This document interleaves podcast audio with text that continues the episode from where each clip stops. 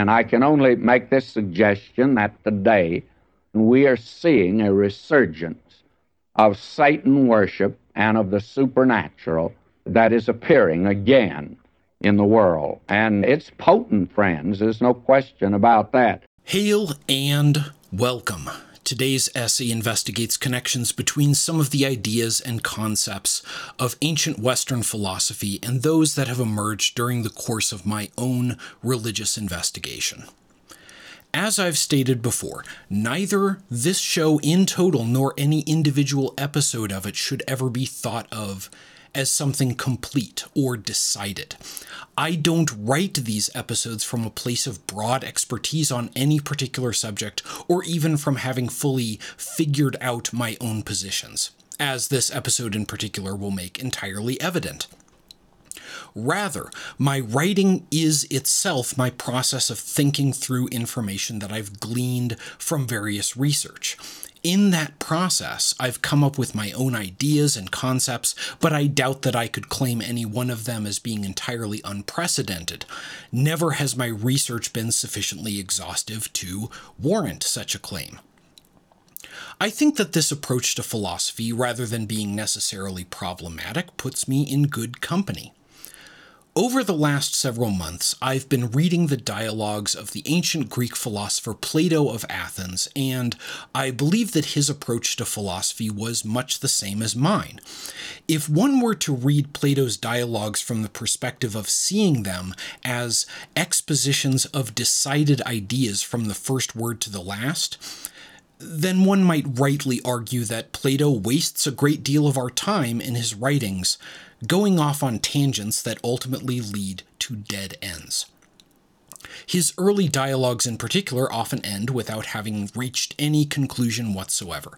But if one reads the dialogues as being Plato's process of thinking, a world of brilliant, complex thought emerges that shaped the very foundations of Western philosophy. The concepts I'll be looking at today belong to the philosophical discipline of metaphysics. This word, as do many philosophical terms, derives from the Greek, in this case from the words meta and physika, which respectively mean after or beyond, and nature, so beyond nature. The prefix meta has, in common parlance, come to mean a kind of recursive discourse. Something is meta if it refers back to itself or shows awareness of itself. The word metaphysics meant something a bit different to the Greeks, but I actually think that the modern understanding gives us the clearest picture of what metaphysics means today. Physics is the study of the behavior of matter, a discipline which split off from philosophy centuries ago.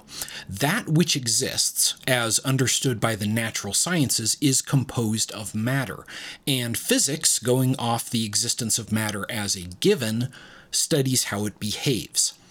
Metaphysics, then, studies what it means for something to be in the first place. Few quick things before I get to today's essay. If you're joining us for the first time today, this is a podcast about philosophy, religion, Satanism, and my personal journey through these subjects. I did some research recently to track down what people are saying about my podcast on social media. And first of all, many thanks to those of you who have recommended my work to others. My audience continues to grow, and I've heard from many of my new listeners that they heard about my work via recommendations from others. Let's keep that going. I found a few mentions that this podcast is a bit more advanced than what might be considered introductory podcasts on philosophy, and that's good news as well because that's exactly the target I'm aiming to hit. I think there's something in every episode for almost everybody, but as far as being an introduction to philosophy, Philosophize This by Stephen West and The History of Philosophy Without Any Gaps by Peter Adamson both get my highest recommendations. Thanks, as always, to my patrons on Patreon who contribute significantly to making this show what it is. I'm excited to report that I've had three new patrons sign on since the last episode Caitlin Taggart, Des the Miner, and Lark Galian. A big hail And many thanks to all of you. Glad to have you aboard. If you're interested in finding out more, please stop by patreon.com slash a Satanist reads the Bible. And now back to today's essay, Plato's Timaeus and the Metaphysics of Satanism. Let's begin with a simple metaphysical proposition. Satan exists. In order to determine what we can say about this proposition, whether it's true or false, whether it's knowable or unknowable, it's hardly surprising that we have to determine exactly what is meant by the word Satan. Perhaps more surprising is that we also have to determine exactly what is meant by the word exists. In the immortal words of former US President Bill Clinton, it depends on what the meaning of the word is is. The discussion hinges on the philosophical debate between abstract and concrete objects, as well as on the meta debate regarding how those two classes should be distinguished. To get us some grounding in the subject without making unnecessary preemptive commitments, there is a general consensus that the physical objects that surround us on a day to day basis, such as whatever device you are using to listen to this podcast, are concrete and that they definitely exist. Although the consensus on these points is not universal. Examples of abstract objects are a bit more difficult to formulate without committing to some definition of what abstract objects are in the first place, and thus taking a preemptive side in the debate, but I think a safe example would be the number 13. You can show me a rock or a car or a tree, but you can't show me 13 except by way of showing me 13 of something or a symbolic representation like the written word 13. Other potential examples include using examples from the Stanford Encyclopedia of Philosophy article on abstract objects, scientific theories, fictional characters, and conventional entities such as the International Monetary Fund though these may fall into one or more additional object categories beyond the concrete and abstract. If we can decide on where it would be most useful to draw the line between concrete and abstract objects, we're then faced with the question of whether abstract objects exist or not. Those who affirm that at least one abstract object exists are called Platonists, and those who affirm that the number of abstract objects is exactly zero are called nominalists, though this terminology is, in the words of the Stanford Encyclopedia of Philosophy, lamentable. A Platonist with a small p must not be confused with a capital P Platonist the term Platonist emerged in this debate because abstract objects were, for Plato, a central matter, but he committed to the existence of abstract objects in a very specific way, and a small p Platonist need not affirm any of those commitments. Similar confusion can arise with the term nominalist. I've come to realize that this debate is one with which I should have engaged much earlier. Much of my existing work on this project has invoked abstract objects, and sometimes the existence thereof, as matters of central importance, without my having made any sort of prior commitment to the criteria and the existence of such things. My making such a commitment, regardless of what that commitment ends up being, will have consequences for every doctrine I have ever claimed on this show. Some will be affirmed and strengthened, while others will require revision, repair, or abandonment. I can make at least one clear commitment by way of getting the ball rolling. Satan, as a concrete object, does not exist. I'll label the position I'm denying here as Satan as concrete reality for reference. This is to say that there is no object in the physical world which could properly be called Satan, and in this I stand against Christians and Muslims who believe in Satan as a malevolent entity, but this does not necessarily put me in the same camp as the atheistic Satanists of the Church of Satan and the Satanic Temple. They and I agree that Satan does not exist as a concrete object, but we're not in total agreement on the matter until I deny as well that Satan exists in any other category. I might describe my prior implicit stance as Satan as transcendental reality.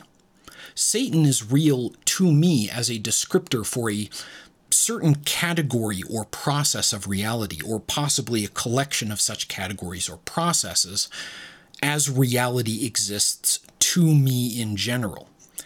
This stance draws primarily from William James, but relies on arguments made by Immanuel Kant in his Critique of Pure Reason. These arguments were developed, refined, or refuted, depending on how you take them, by Georg Wilhelm Friedrich Hegel, to whom I have also made substantial philosophical commitments without ever having attempted to reconcile the two. I'm going to leave off that discussion for a bit and switch gears to focus on one of the most fascinating and enigmatic documents of the ancient world, the Timaeus, one of Plato's dialogues, although almost all of the so called dialogue is in fact taken up by a monologue by the titular character. The dating of the Timaeus relative to Plato's other works is a matter of dispute, although the general consensus is that it is one of the last that he wrote. The matter of dating bears on the matter of how the Timaeus is to be interpreted, as Plato had different beliefs and philosophical goals over the course of his career. The dialogue begins with Socrates, Timaeus, Critias, and Hermocrates gathered to trade speeches. Socrates indicates that he had given a speech to the three of them, plus one other who couldn't attend the latter meeting due to illness, and that today they are to return the favor by giving speeches on subjects that Socrates has assigned to them. Critias begins by describing the military victory of Athens over the hegemony of Atlantis, but only in brief.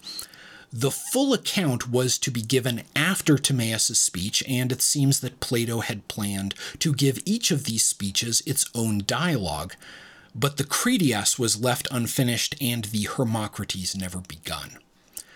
Timaeus himself delivers the core content of the dialogue an exhaustive account of the creation of the world by a divine crafter, also called the demiurge, from the Greek demiurgos, which was also used by the Greeks to mean a craftsperson or artisan in general.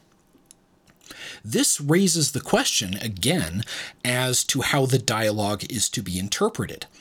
Is Timaeus, and by extension Plato, offering what he takes to be the literal account of creation? That doesn't seem to be the case. Towards the beginning of his speech, Timaeus admits that there is no way to produce accounts on such subjects which will be perfectly consistent and accurate, and that one should be content with his own account only if it is no less likely than any other. His reasoning on this matter relates to one of the central themes of the dialogue as a whole, that of being versus becoming, about which more presently. But in any case, these don't sound like the words of someone who is about to describe what they believe to be literally the case. At the same time, Plato's intent doesn't seem to be for the account to be taken as pure metaphor. Rather, I think Plato is saying that what he is offering is a description, necessarily imperfect, of something that is intrinsically undescribable. There are two sections of the Timaeus that I'll be focusing on in particular, but before I get to that, I'll have to provide the context of what Timaeus covers up to those points. Timaeus begins his speech with a question What is that which always is and has no becoming? And what is that which becomes but never is? This is quite the enigmatic riddle for modern readers, a problem compounded by a matter of translation, which I'll discuss presently. But those of Plato's Athens familiar with its general philosophical corpus would immediately recognize the reference to one of the core metaphysical debates of the age. A thinker of an earlier century, Heraclitus of Ephesus, had famely posited that no one can step into the same river twice. Plato explains elsewhere in the Cratylus that Heraclitus had expounded a doctrine that all things are in continual flux. One cannot step into the same river twice because, after the first time, both the river and the person have changed and can no longer be properly called the same river and the same person. Although I don't know whether Heraclitus ever stated this explicitly, this would mean that all being, in the static sense, is illusory. Another thinker of the same era, Parmenides of Elea, in contrast, argued that nothing changes at all. Although I don't know whether Parmenides ever stated this explicitly, this would then mean that all apparent change is illusory. As is mentioned in the footnotes to my copy of Plato's complete works, the English verb to become has an obvious etymology to come to be. Something becomes and then it is. This has the effect of making it seem as though Timaeus is saying something contradictory. How could something come to be but never actually be? But this is just an artifact of translation. In Greek, the word gignomai typically translated as to become or to come into being, has no etymological relation to the word eimi, to be. For much of Plato's life, we believe, his answer to the question, what is that which always is and has no becoming, was the forms. In many of his dialogues, Plato explored the idea that abstract objects such as beauty and goodness have a real independent existence. They are eternal and uncreated and can be accessed and understood by humans only through the use of reason. That which becomes, but never is, in contrast, is the material world which is graspable by belief or opinion, doxa, attained via sense perception, and which was created by the crafter in imitation of one of the forms, or some sort of organized collection of forms, which Timaeus refers to as the living thing. I mentioned earlier that Timaeus's caveat against his account being taken too literally is based on this distinction between being and becoming.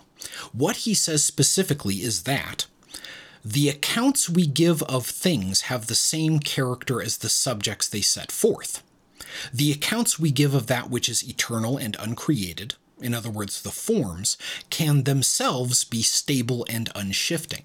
These accounts should be taken at face value, provided that the author has taken proper care to make them accurate, which Timaeus seems to believe that he has. However, accounts regarding those things subject to becoming are themselves necessarily unstable. They are not things that can be truly understood, only grasped through belief and opinion. In other words, Timaeus is asking his audience not to mistake accounts of becoming, which are themselves necessarily subject to flux, as what they describe is constantly in flux, for accounts of being, which alone are capable of being unvaryingly true and graspable by understanding. When Timaeus says that, we should accept the likely tale on these matters, and that it behooves us not to look for anything beyond his account. He is not saying, don't try to find any better account because I'm the one who got it right. But rather, don't try to find something closer to the truth than any account such as this one, because accounts on these matters cannot approach truth in this way. Timaeus isn't saying, I've found the eternal truth on these matters, so don't bother looking elsewhere. Rather, he's saying that there is no eternal truth on these matters to be found at all, simply because of the nature of the subject matter, which is itself in perpetual transformation. As an aside, this is one of those passages that demonstrates to me Plato's profound genius as a philosopher and writer.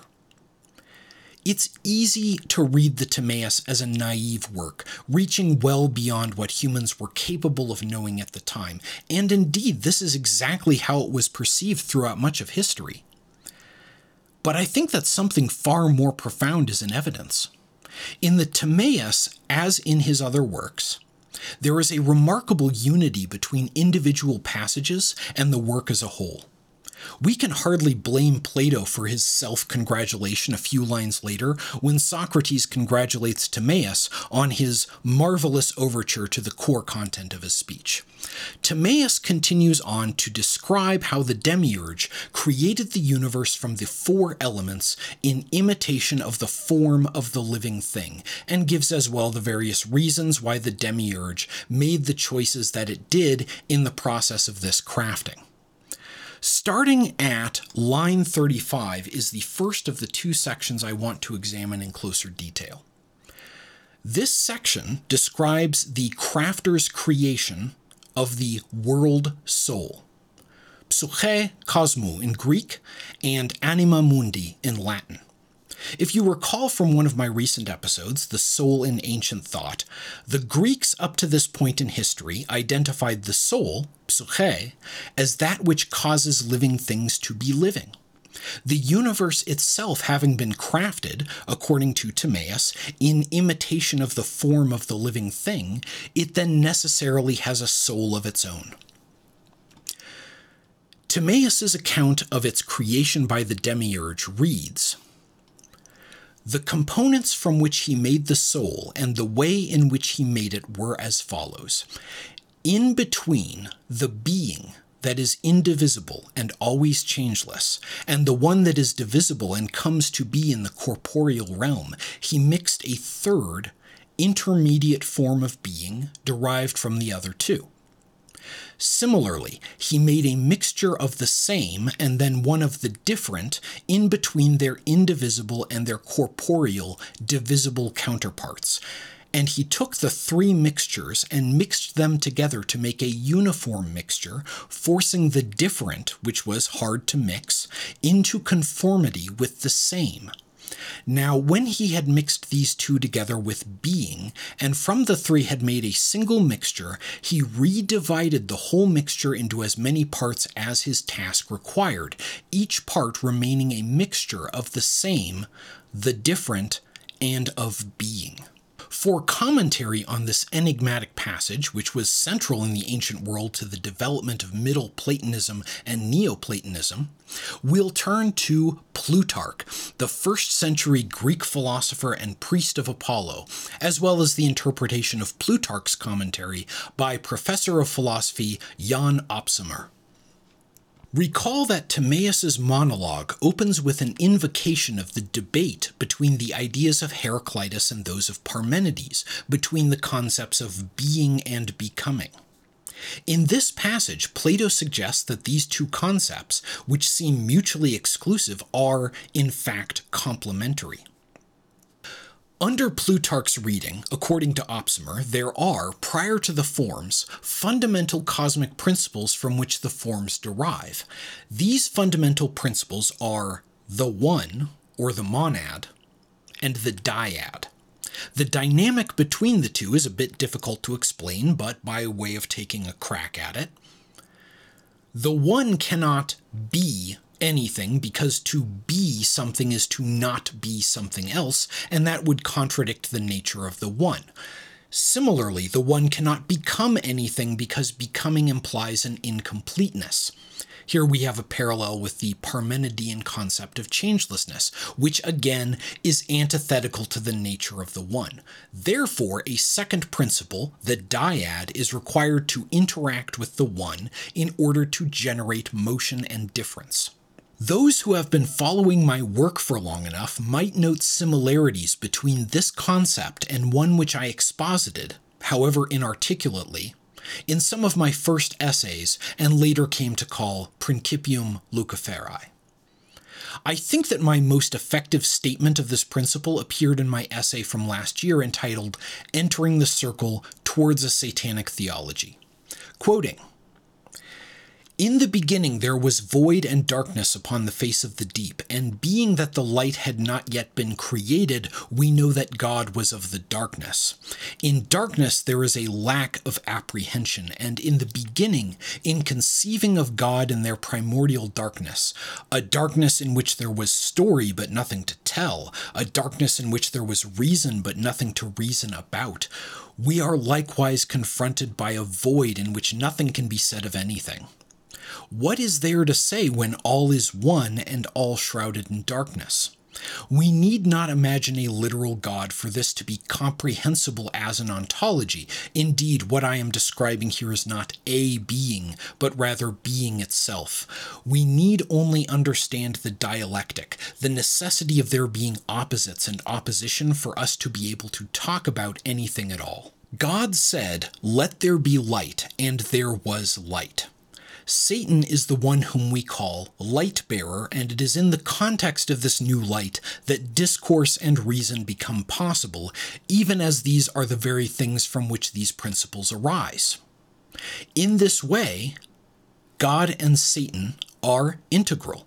The principle of Logos, which defines God, necessitates Satan, even as Principium Luciferi stands in opposition to God.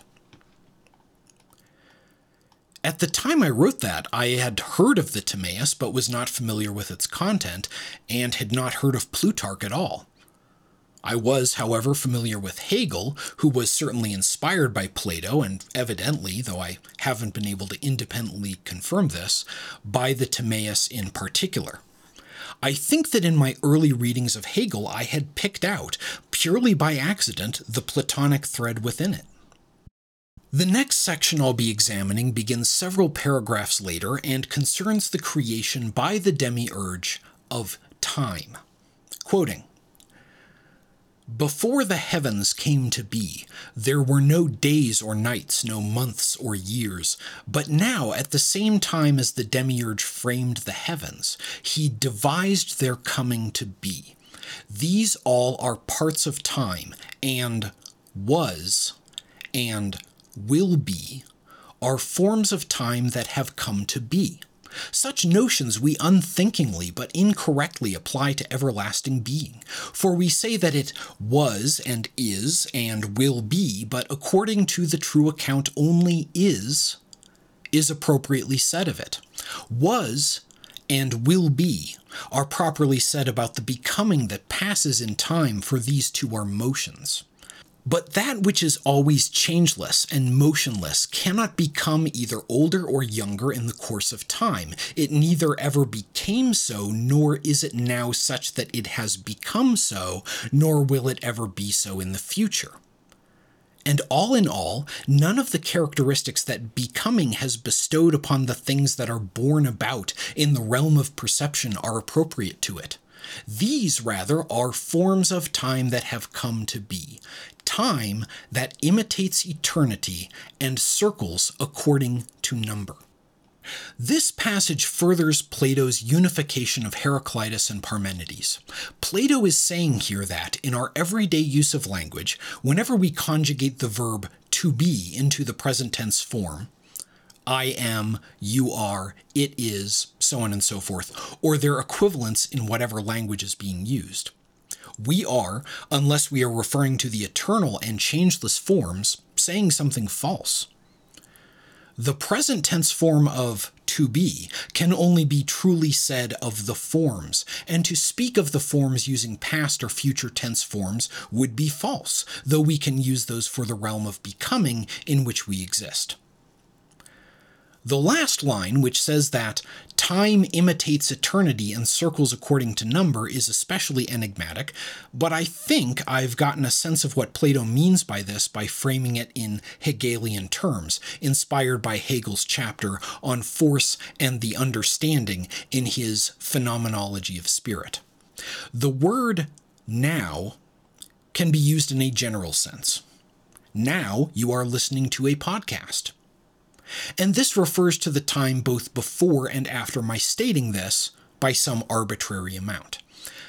But consider now as referring to instantaneous time. This now, and this one, and this one.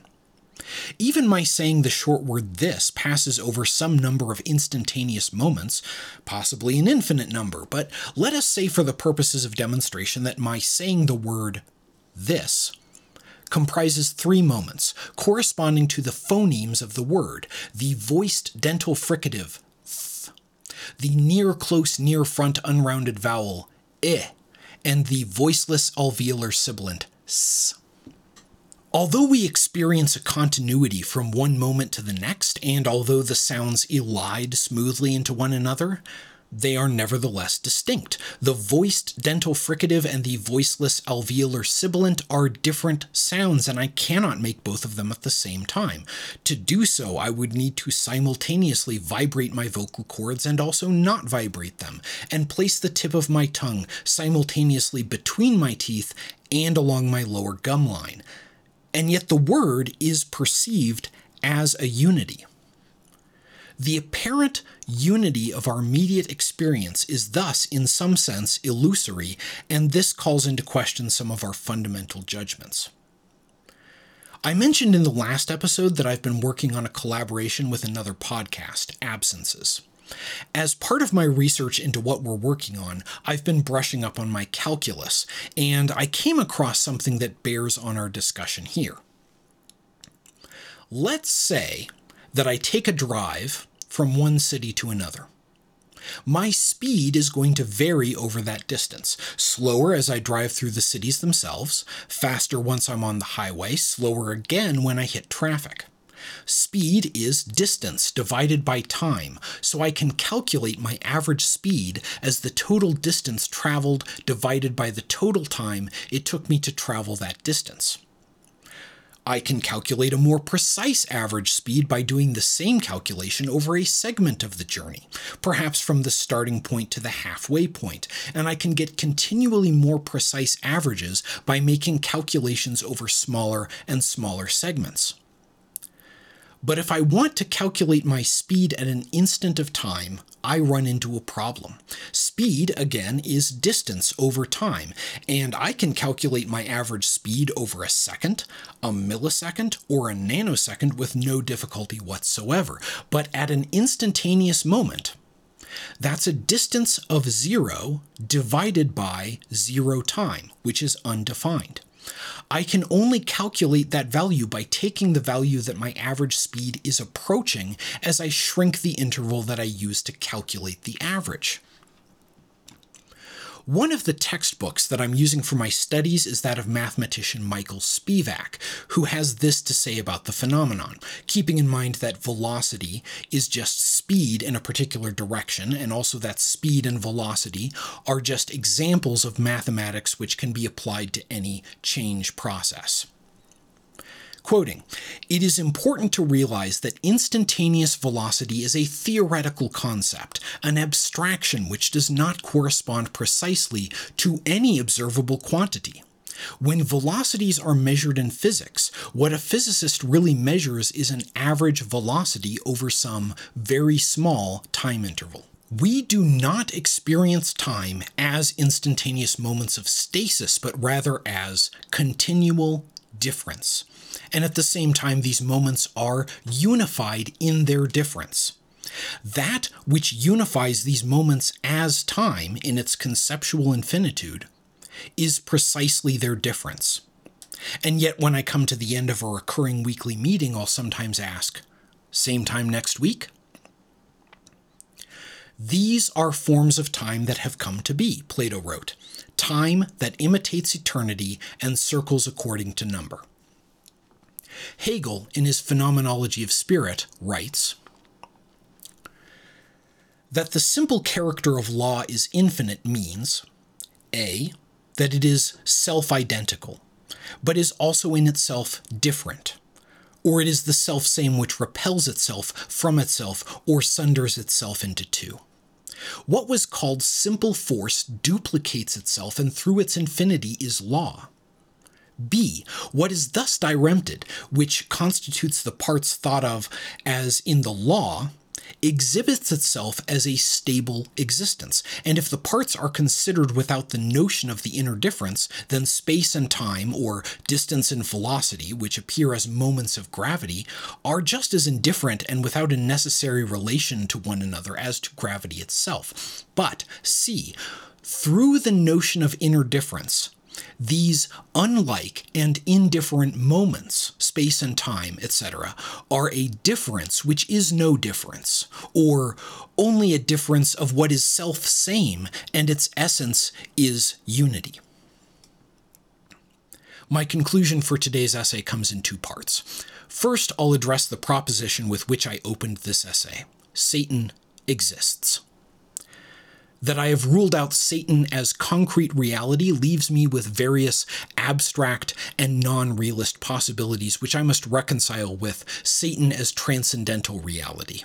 One such possibility might be termed satanic fictionalism, which may be further divided into satanic ontological fictionalism and satanic linguistic fictionalism. The first would be the view that Satan has the same ontological status as, say, Bilbo Baggins, Curiously, we can make statements about Bilbo Baggins which can be either true or false, even though Bilbo Baggins does not really exist as a concrete object. For example, it is true that Bilbo Baggins is a hobbit, it is false that Bilbo Baggins is an elf. The second would be the view that my saying Satan exists is not even an attempt to say what is literally true, but rather a useful fiction. Yet another possibility is Satan as conceptual reality. Satan is real as a mental object, as would then be other potential abstract objects like numbers and relations. Yet another possibility would be Satan as immanent reality, under which Satan would have an independent existence as an abstract object. These possibilities deserve full exposition in their own essay or essays, and that will be the proper place for me to fully explore and perhaps resolve the questions that I've posed here today.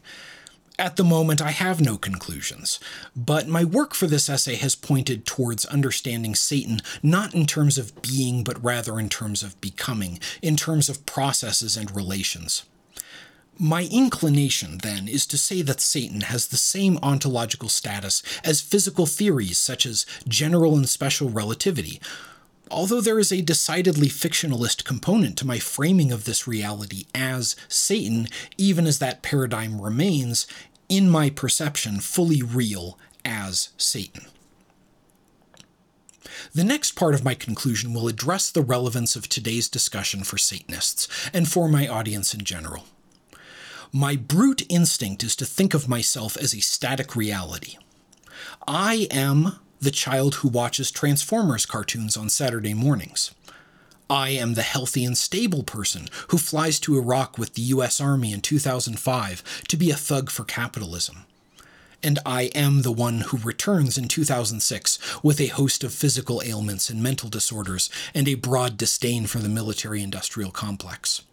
I am the one who meditates for days on end in a Zen temple, and I am the one who loses my religion after a pilgrimage to Kathmandu in 2013.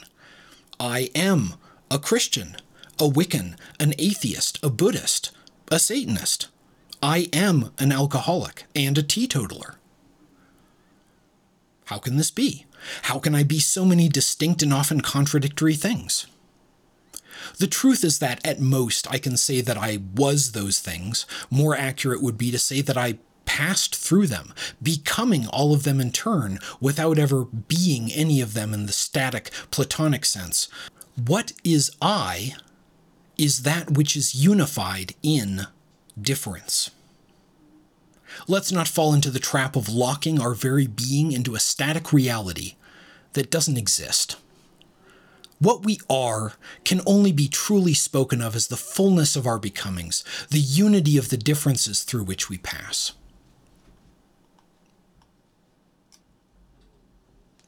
The past and present wilt. I have filled them, emptied them, and proceed to fill my next fold of the future. Listener up there, what have you to confide to me? Look in my face while I snuff the sidle of evening. Talk honestly. No one else hears you, and I stay only a minute longer. Do I contradict myself? Very well, then, I contradict myself. I am large. I contain multitudes. I concentrate toward them that are nigh. I wait on the door slab. Who has done his day's work? Who will soonest be through with his supper? Who wishes to walk with me? Will you speak before I am gone? Will you prove already too late? Walt Whitman, Song of Myself, number 51. That's all for today. Next episode, I'll be returning to everyone's favorite topic, critical race theory, with a particularly theological angle this time. I've got a big chunk of that written today, and I'm aiming to have that one out by the end of the month. A Satanist Reads the Bible is written, produced, edited, and scored by me, Todd Billsborough, with the support of my partner, my patrons, and my audience. Glad you could join me today. Always Satana.